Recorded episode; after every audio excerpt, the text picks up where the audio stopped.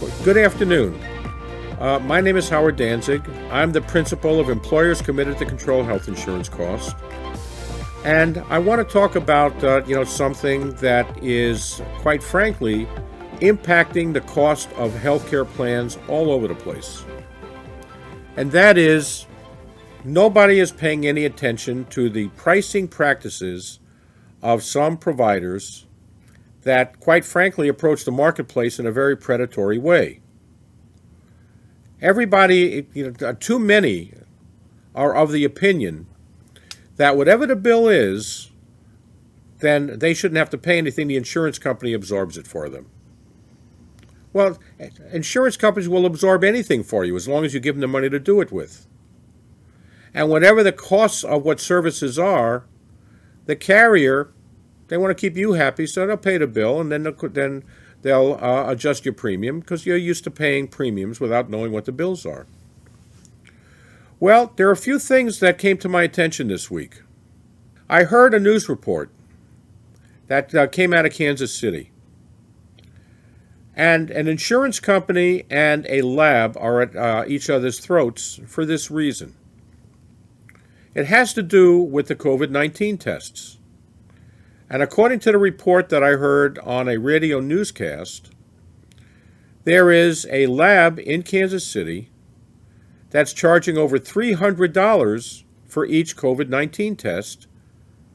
And one of the insurance companies up there is, is uh, balking at paying that much, because typically those lab tests are running about thirty dollars, and it costs about twenty dollars to do, you know, put them together uh, to actually uh, uh, uh, pr provide the test and monitor it. three hundred dollars, ten times what the average price is elsewhere. Now, the average consumer, they're being told that COVID tests are free. Insurance is required to pay for it. Well, they are. So you have a lab up there that takes the position that the insurance companies are required by law to pay for these tests, and they think they can charge anything they want for it. three hundred dollars for a thirty dollar test. So they're at odds with each other. The lab is accusing the insurance company of not living up to the letter of the law, and the insurance company is accusing the lab of uh, uh, pricing practices that, quite frankly, violate the spirit of the law. Now, policyholders, all they want to know is, pay my bill. All right, so, you know what? Give your insurance company a blank check, they'll pay the bill, and then, guess what? It impacts your, your, uh, your cost, you don't even see the cost, and then the carrier come back and charge you a premium that you have uh, um, Uh, no objection to paying because you're used to paying premiums.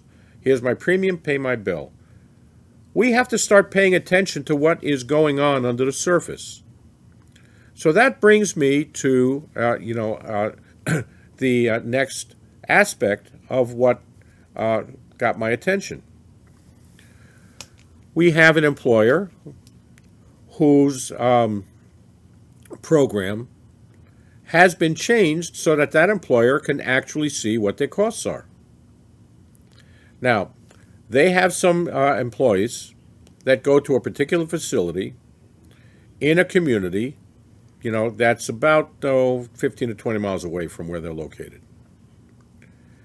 In the past, the employee would not see the, uh, the, the cost of the bill. The employer would not see the cost of the bill. And um, these has to do with lab tests. And these lab tests are, are being uh, conducted by a facility that's owned by a hospital facility in this community. So it all goes through the, the, uh, uh, the hospital facility. Now, prior to that, the bills were paid using a certain formula, where the employees had a certain deductible and a certain coinsurance, and therefore an out-of-pocket reflective of that. So if the service was billed, let's say, at one hundred dollars, in the past, that's what the employee would have to pay after the discounts relative to what their deductible was and their out-of-pocket was. But now if the same service is billed at six hundred dollars, because now, you know, the lab is acquired by a, a, a larger entity whose pricing practices are different than what it had been in the past, and they see that the bill is now six hundred dollars, who do they blame? They blame the insurance company. They blame the administrator. They blame the insurance representative. Pay my bill. They need to start questioning the provider. Here we have a provider that is billing substantially more for exactly the same thing as a result of change of ownership. And that's what the employer should be paying attention to. Sure, you want, it, you want the insurance uh, system to pay the bill? They'll pay the bill. Put up six hundred dollars. And instead of it being shown as an out-of-pocket to an employee, it'll be shown as a charge to the insurance plan. Someone's got to pay it either way. And nobody is paying any attention to that. There's a lot of change of ownerships now. Medical practices are being acquired by private equity firms. Private equity firms acquire a business to uh, substantially change, you know, the uh, uh, practices to improve the profitability so that they can turn around and make a quick buck. And uh, through that increased uh, profitability, through that increased pricing, you know, they can claim, you know, a, uh, a higher return, and a higher return creates a higher price that they can flip and sell that entity for down the road. Private equity firms aren't medical providers, but now the medical providers have to dance to the tune of the private equity firms. Hospitals are acquiring these practices. Hospital pricing is higher than the, the practice pricing. There are different people making these decisions. So instead of having a knee-jerk reaction and, and demanding, my insurance company should pay for this, my insurance company uh, should pay for this, they'll pay for it. You're the insurance company, though. Where do you think they get the money to do it with? That all of a sudden, they, for the, out of the goodness of their heart, they're going to absorb that difference? No. So we have to begin to become more realistic about this. And we have to begin to start resisting this. And we have to start questioning this. Insurance agents aren't doing that. Insurance consultants aren't doing that. Insurance companies aren't doing that. And why? They don't have to. Because the consumer doesn't even think about doing that. It's got to start with us. So the message here today is take a look at what's going on with, what, with regard to what services you're using and what you're being charged for. The markups are eye-popping. Uh, we've seen cases where uh, services through some hospitals where there's been no competition in outlying areas will bill services as much as fifteen hundred percent above what Medicare would, uh, would be paid. fifteen hundred percent. Then they'll discount it a third to one thousand percent. And you're still overcharging. So compare costs, watch costs, question costs, and don't have a knee-jerk reaction that the insurance company should pay for it.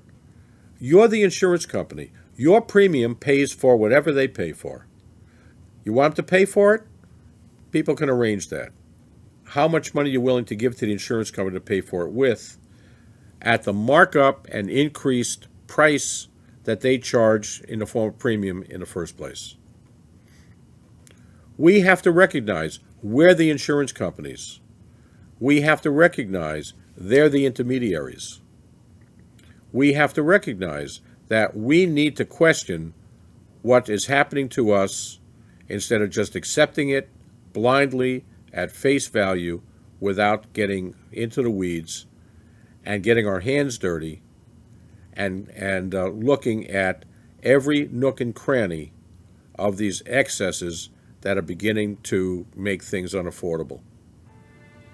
When we get all this stuff out of the way, healthcare is affordable. When we put all of the middlemen into the mix, it becomes unaffordable. If you would like to learn more, please uh, um, don't hesitate to uh, look us up. Our website is edchik dot com. Our phone number is three one four, nine nine seven, eight eight six five. Watch for our podcasts, uh, follow us on LinkedIn, and uh, also check out our website. Thank you very much, and we hope you all get to know us. We want to help our clients in as many ways as possible, and that means giving them valuable knowledge. We run regular webinars where we cover topics that are useful in assisting with your business employee insurance needs. See what's coming up next. Explore our calendar at e c c h i c dot com.